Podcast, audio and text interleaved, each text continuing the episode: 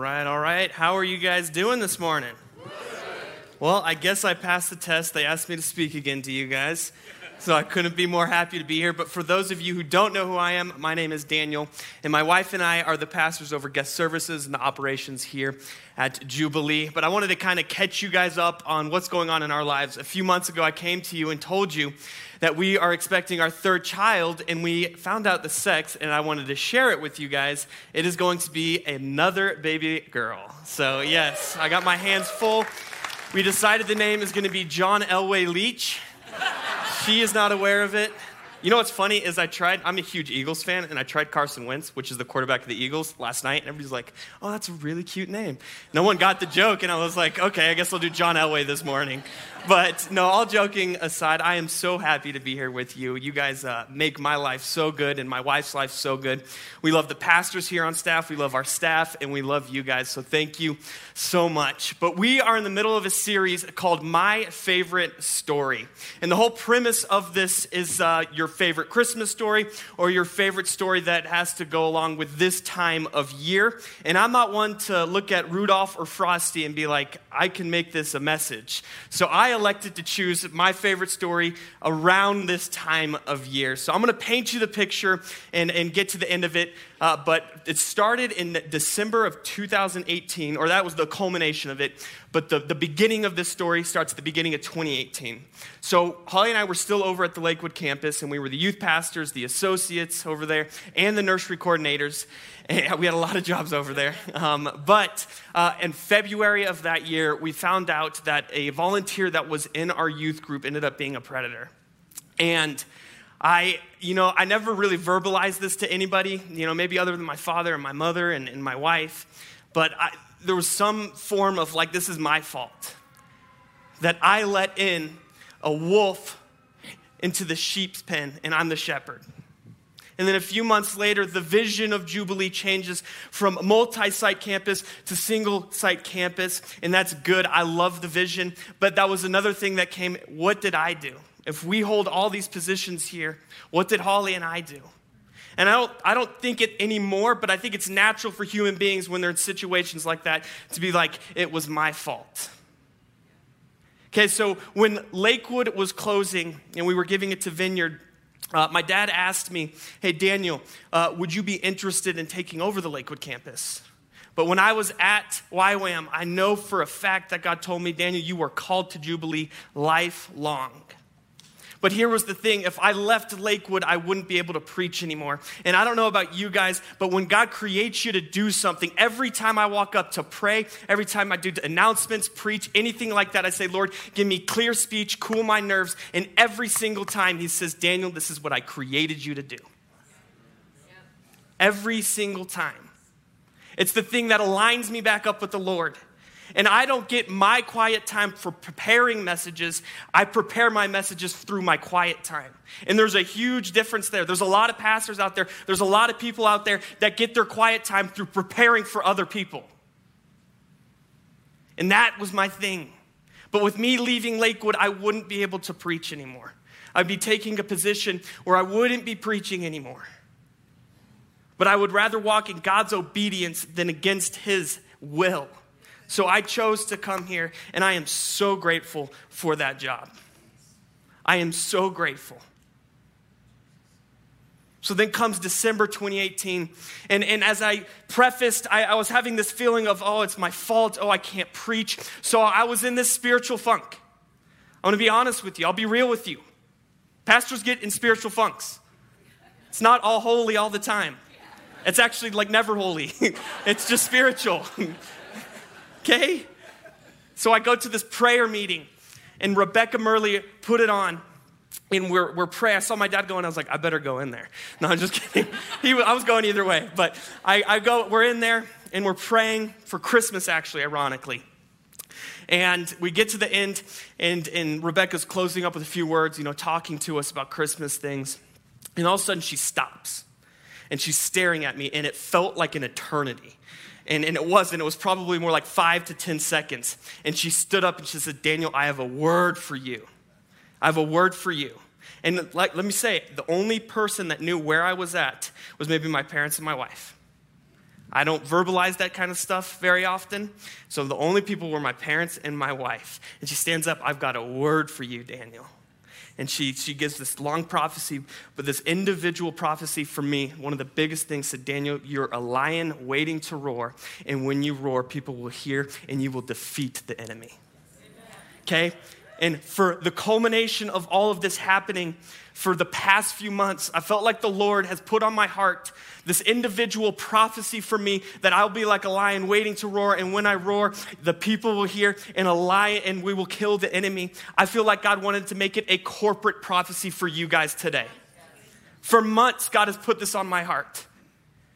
God wants you to roar, God wants you to destroy the enemy. So today I want to talk to you about your roar. And I know you guys all came, uh, you know, from shopping and all this, and you're like, okay, you know, it'll be nice, easy Christmas message. Well, it's not going to be, but it's going to be extremely encouraging to you guys. Extremely encouraging. I believe God gave me a few good steps, a few good points to help you guys get your roar, to know your roar. And the first one that I want to talk to you about is the power of your roar. And I, I think so often pastors and, and, public, you know, speakers, they start with, with something soft and kind of end with the power of something. But what I've noticed when I, uh, there's a speaker that I'm listening to and they end with something like that, I can sometimes walk away discouraged because I'm like, wow, I, I, I don't have those things. I can't do those things. So I thought I would start with the power and then show you that you guys can do these things, that you guys do have power in your roar. I think we as humans, when we hear power, think of the word impact the impact of something physical, emotional, spiritual, mental, the impact of something. So I have a perfect story that I want to share with you. And I think, have you guys heard of David and Goliath? Hopefully, yeah. I think, I hope, sorry, it's Daniel and Goliath. No, I'm just kidding. Yeah, I have a twin brother named David, and I'm Daniel, and I love David in the Bible, but I will never tell him that I love. That's my favorite character. That's Daniel's my favorite character. No, but I think ever since uh, you know we hear it in Sunday school, and you hear it over and over and over and over again, that it sometimes can delude the message. It can, it, it, can take away the power of what the true story is. So I want to read the story from 1 Samuel. It's the Philistines have risen up and they've come to Israel and they are looking to kill the Israelites, to enslave the Israelites. And not one single person in the entire country is willing to stand up other than a teenager. Teenager. It was the acts of a teenager, guys. Realize that. So let me read you the story. It's 1 Samuel 17, 42 through 47. He looked David over and saw that he was little more than a boy, glowing with health and handsome, and he despised him. He said to David, Am I a dog that you come at me with sticks? And the Philistine cursed David by his gods. Come here, he said, and I'll give your flesh to the birds and the wild animals. David said to the Philistine, you come against me with the sword and spear and javelin, but I come against you in the name of the Lord Almighty, the God of the armies of Israel, whom you have defied. This day the Lord will deliver you into my hands, and I will strike you down and cut off your head. This very day I will give you the carcasses of the Philistine army to the birds and the wild animals. And the whole world will know that there is a God in Israel. All those gathered here will know that it is not by sword or spirit that the Lord saves for the battle is the Lord's, and he will give all of you into our hands. Holy cow. The power of that. How do we read this over and over and over and just kind of dumb down the power of this? This was a giant, and David's a teenager. And who, who has the boldness, who has the gumption to go up and say, I will cut your head off? I don't know about you. I wouldn't be doing that. I'd be scared. But David has power in his roar. I think we often think that, that when you hear roar, it's just verbally saying something, but the honest truth is it is in direct relationship with the actions of how you do things. Your roar is your actions and your voice. And David knew that. Because of what David did that day, he took the affliction of all the Israelites not just for the people that were there, but for people that weren't even born yet. See, when you roar with your actions and with your voice, You make the impossible possible. You open the door to take away affliction.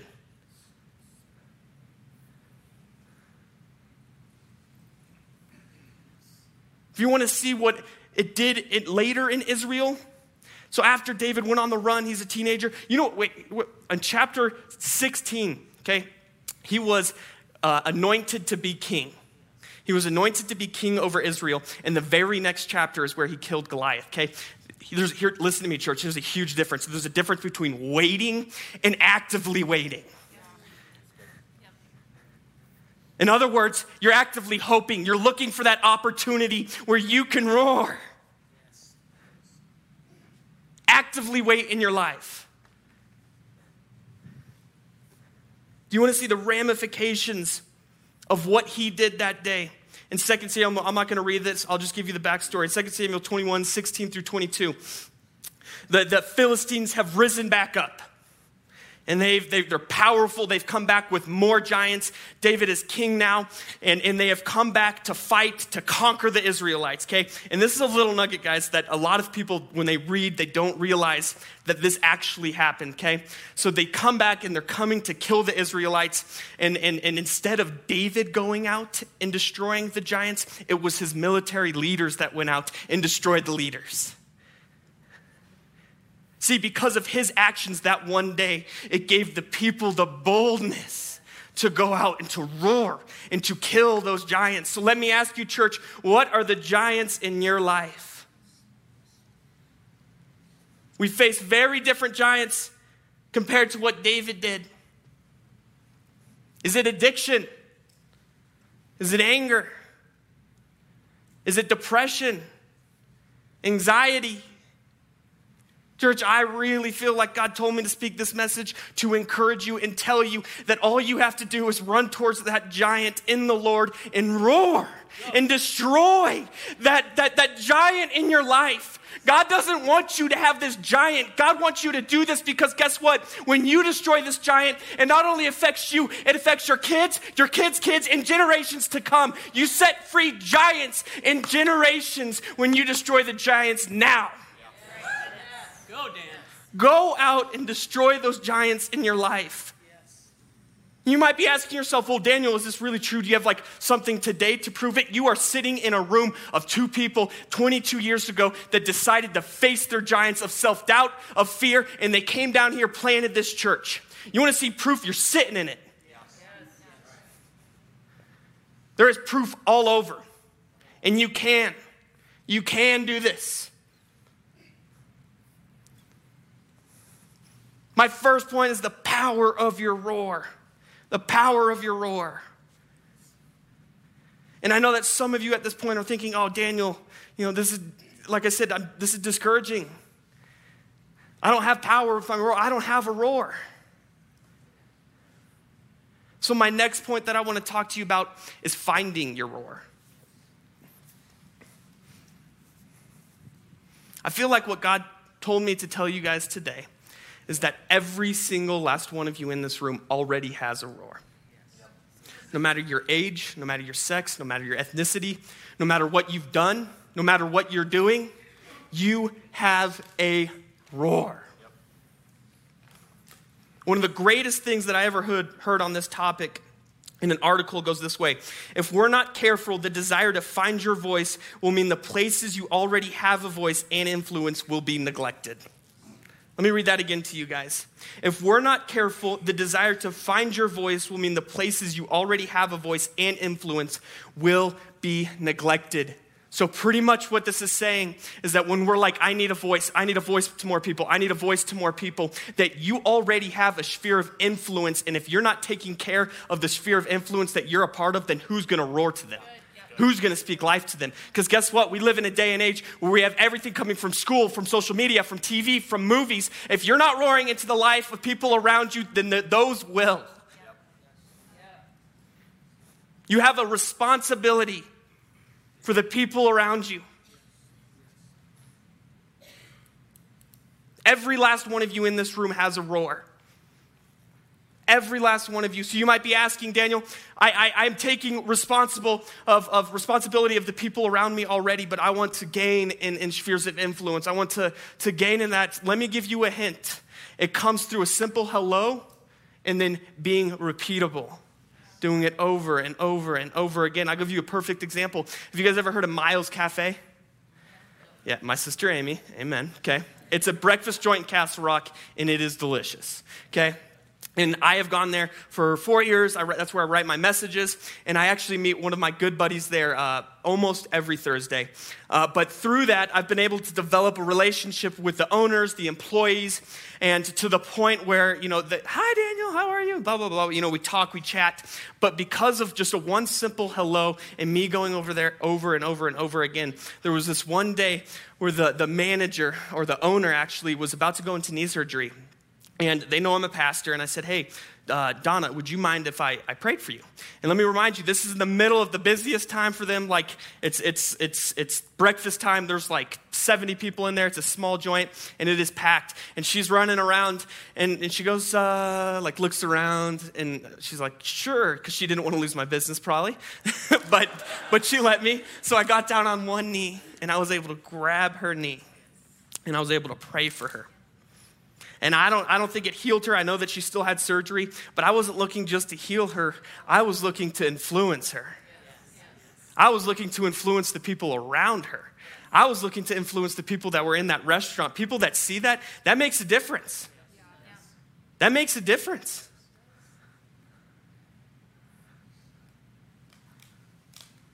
Guys, once you've discovered or recovered your roar, please listen to me. Do not rush your roar. Take in your roar, cultivate it. You don't have to look any further than the best story ever told in Jesus Christ. Jesus Christ started his ministry at 30 years of age.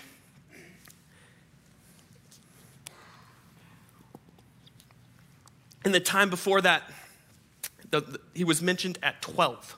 So I've always wondered, and maybe you guys have, what happened during those 18 years?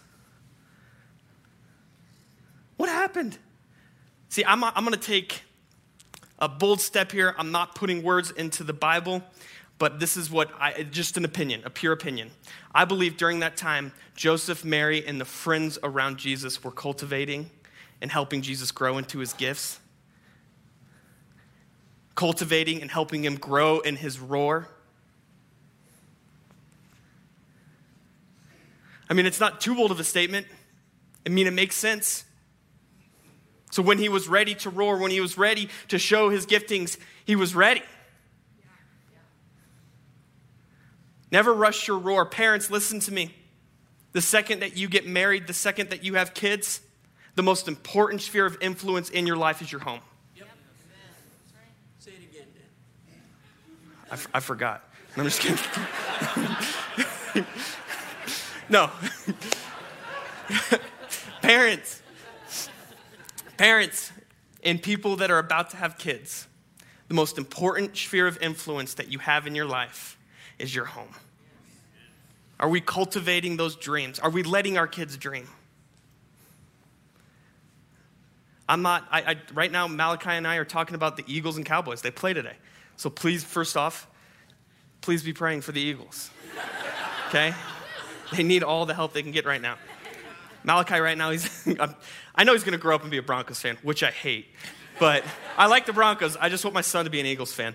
But right now we're going through, he goes, Hey, Daddy, we don't like the Cowboys, do we?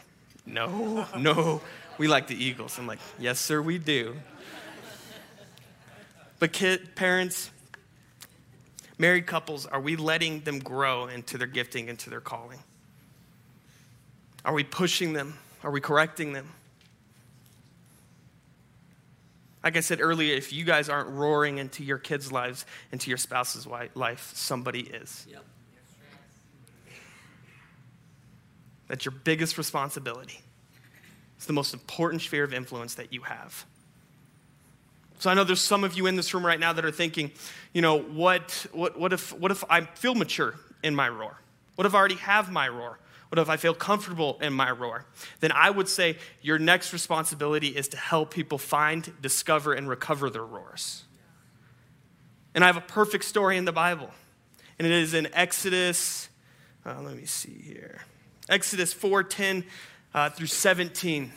And he goes, Moses said to the Lord, Pardon your servant, Lord. I have never been eloquent, neither in the past nor since you have spoken to your servant. I am slow of speech and tongue. The Lord said to him, Who gave human beings their mouths? Who makes them deaf or mute? Who gives them sight or makes them blind? Is it not I, the Lord? Now go, I will help you speak, and I will teach you what to say. But Moses said, Pardon your servant, Lord. Please send someone else. then the Lord's anger burned against Moses, and he said, What about your brother Aaron, the, uh, the Levite?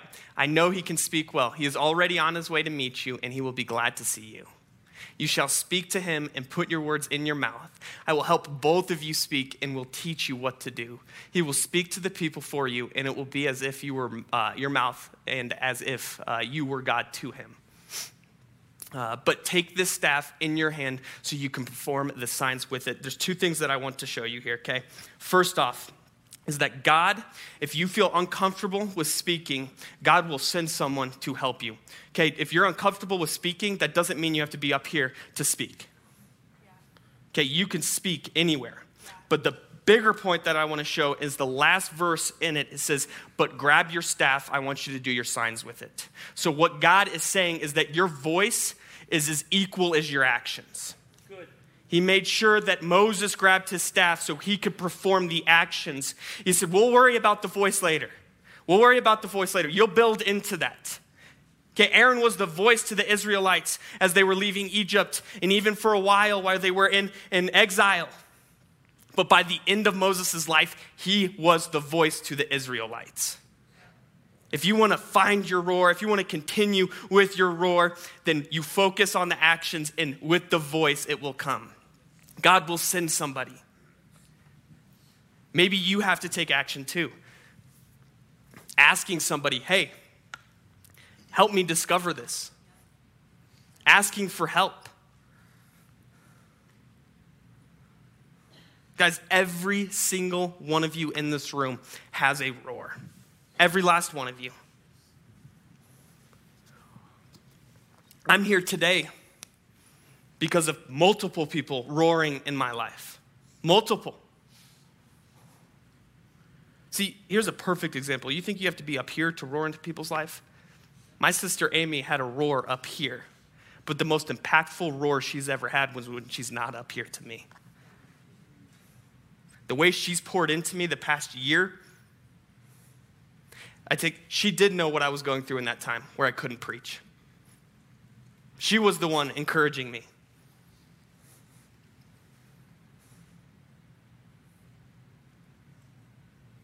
Another roar to get me to this place. Since I'm talking about my sister, I'll talk about my other sister. My sister Katie has incredible dreams. That's the way that the Lord speaks to her. That is not the way the Lord speaks to me. I had two dreams this week. Actually, I had another one last night. I never remember dreams, and I find it's ironic that I'm talking about a dream. I had a dream I was playing one on one risk with myself. it was the most boring game of risk I've ever played. No one won. But no one lost either. So I had another dream where Holly and I were just driving, not talking, just driving for all night. I had a dream last night that Ezra, which is Katie's kid, took my keys and threw it in the toilet. And I was like, oh, you were my kid. no, just kidding. Woo. No, but Katie, when I was about 19, she comes to me, and I was living in Fort Collins, and to be completely honest with you, I was not living the greatest of lives. I was having a good time. I was, I, that was, that's what I was getting my degree in, is having a good time. Okay, I was there to have fun. And Katie comes to me and she goes, Daniel, I had a dream and I believe it's spiritual. And I go, okay. And she goes, I had a dream that you died. and I'm like, uh, do you mean like, like spiritual or physical? And she's like, I don't know.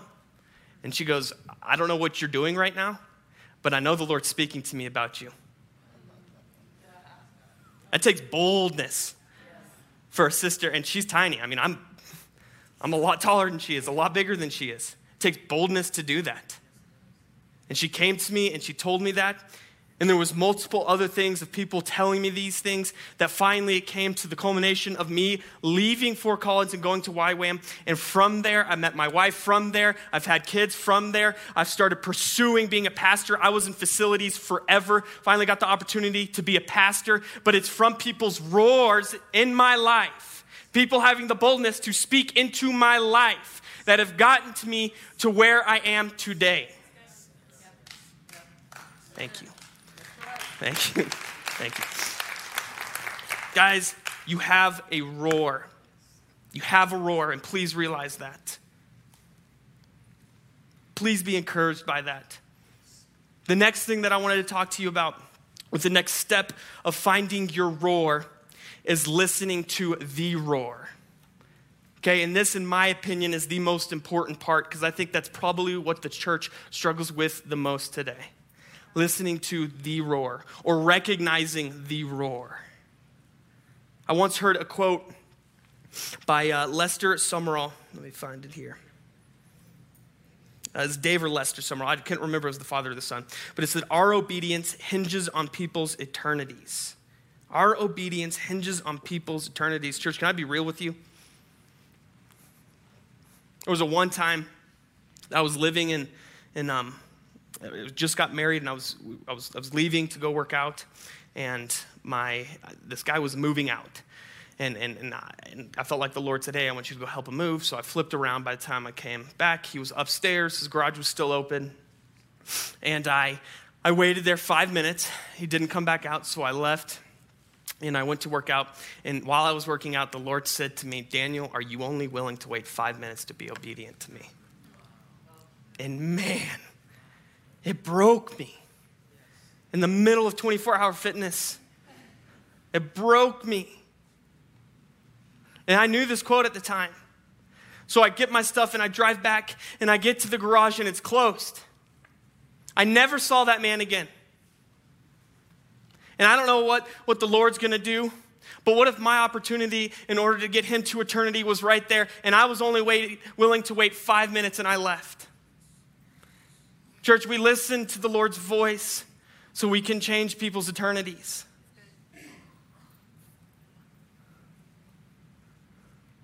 It broke me, guys.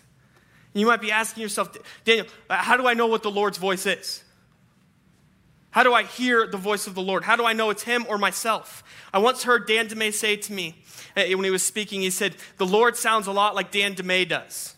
And in, for me, the Lord sounds a lot like Daniel does. And for you, the Lord sounds a lot like blank. See, the way that you can tell if it's yourself or if it's the Lord, the Lord never contradicts the Bible, so dive into the Bible. Learn the personality of the God you serve. Hearing the voice of the Lord is like any other muscle. You have to train it, you have to work it out, you have to build it. Ask my dad. Do you remember when I came to you and I said, I, I don't hear from the Lord? I don't hear from the Lord. And exactly what I am telling you today is what he told me. And I hear from the Lord.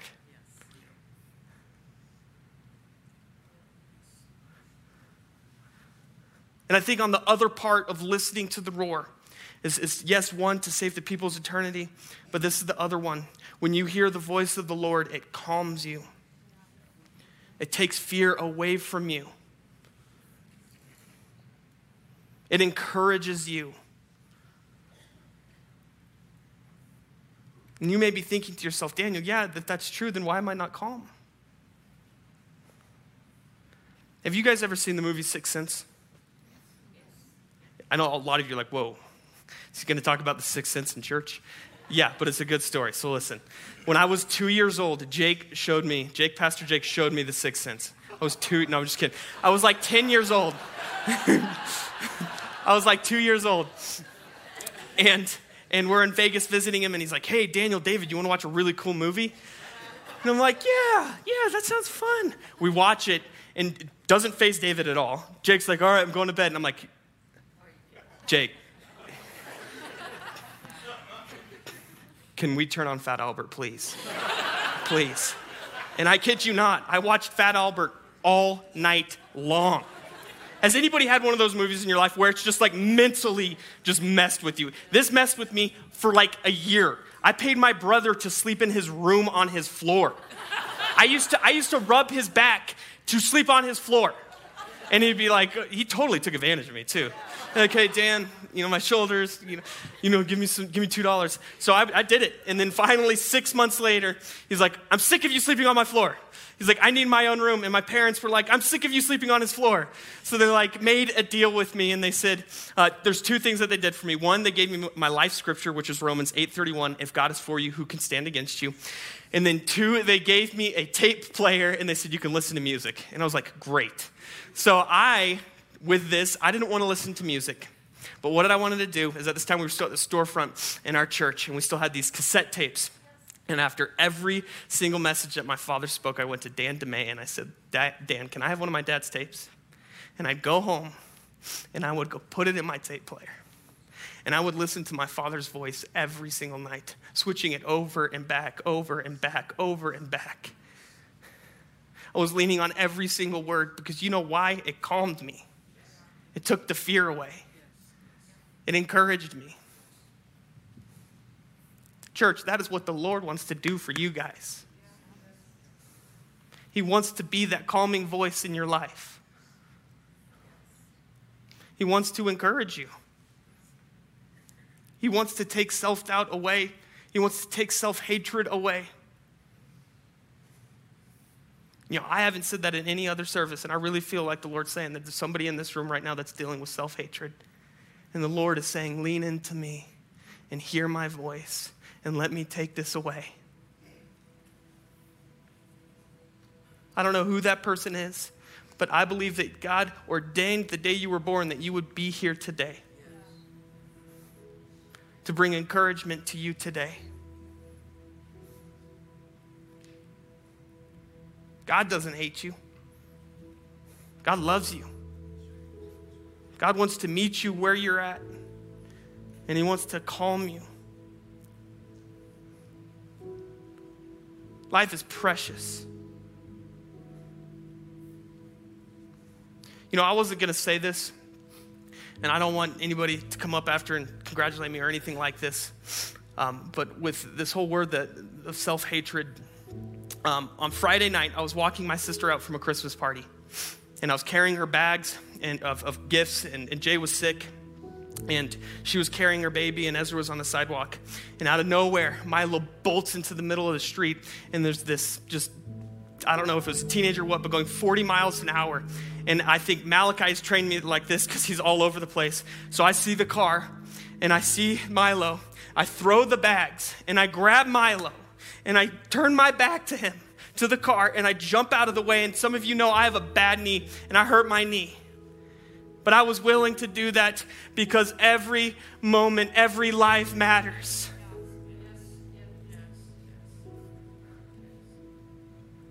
It's the small moments where it starts, church. If you want your roars to grow, if you want to be able to have a power of your roar, if you want to find your roar, it starts with listening to the roar. Milo's life is precious to me. And you know, I just reacted, and, and honestly, the past two nights, it's been really hard. I was sh- shaken. I mean, the car came really, like, I, I, I told Katie, no one will understand how close that came. I can verbalize it to you guys, but we were both shooken up. I put on the line my, me being with my family. I didn't even think about it. It was just reaction. And God is saying to that to that person today, it is reaction. He is saving you today. He is bringing life to you today. He is taking away that self-hatred. He is bringing in self-love, the good kind of self-love. He wants you to be joyous. He wants you to be happy. He wants you to live free.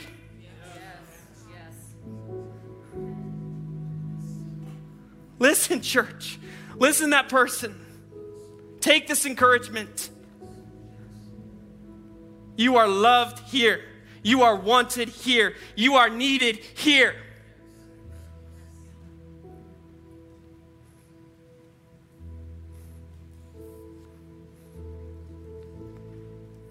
In the same way that my sister came to me at a boldness and prophesied, You know, in, in reality, it was big for me, it was big for her, but there was other roars in my life that were small. People just coming. And I asked myself, you know, what would be a plausible way to, to help the people in, in, in this service of, of actually acting out what I'm preaching? And it just so happened that this weekend we have invitation cards that they made. And I thought, Lord, is this, is, are you doing something here? And I felt like what he said is Daniel, tell them it starts in the small moments, it starts in the small roars. It starts with just grabbing a card, inviting somebody. And if we run out of cards, use your roar. Yeah. I have a good church. And you may be thinking, yeah, you're a pastor, you just want as many people here. Yeah, you're right, but I just don't want them here for here. I want them here so God can save them, so God can speak to them.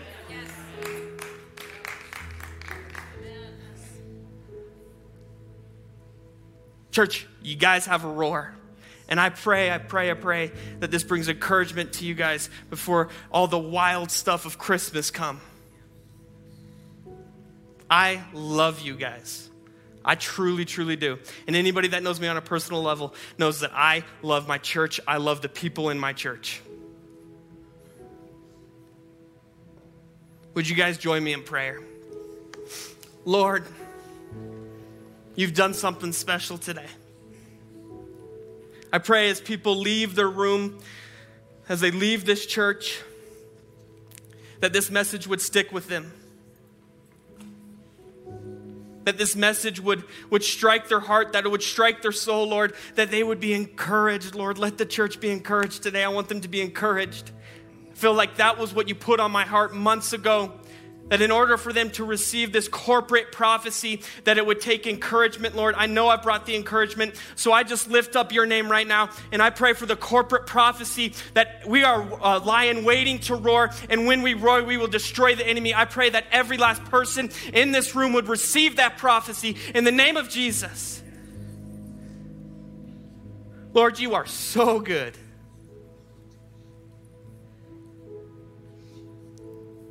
We love you. In Jesus' name, amen.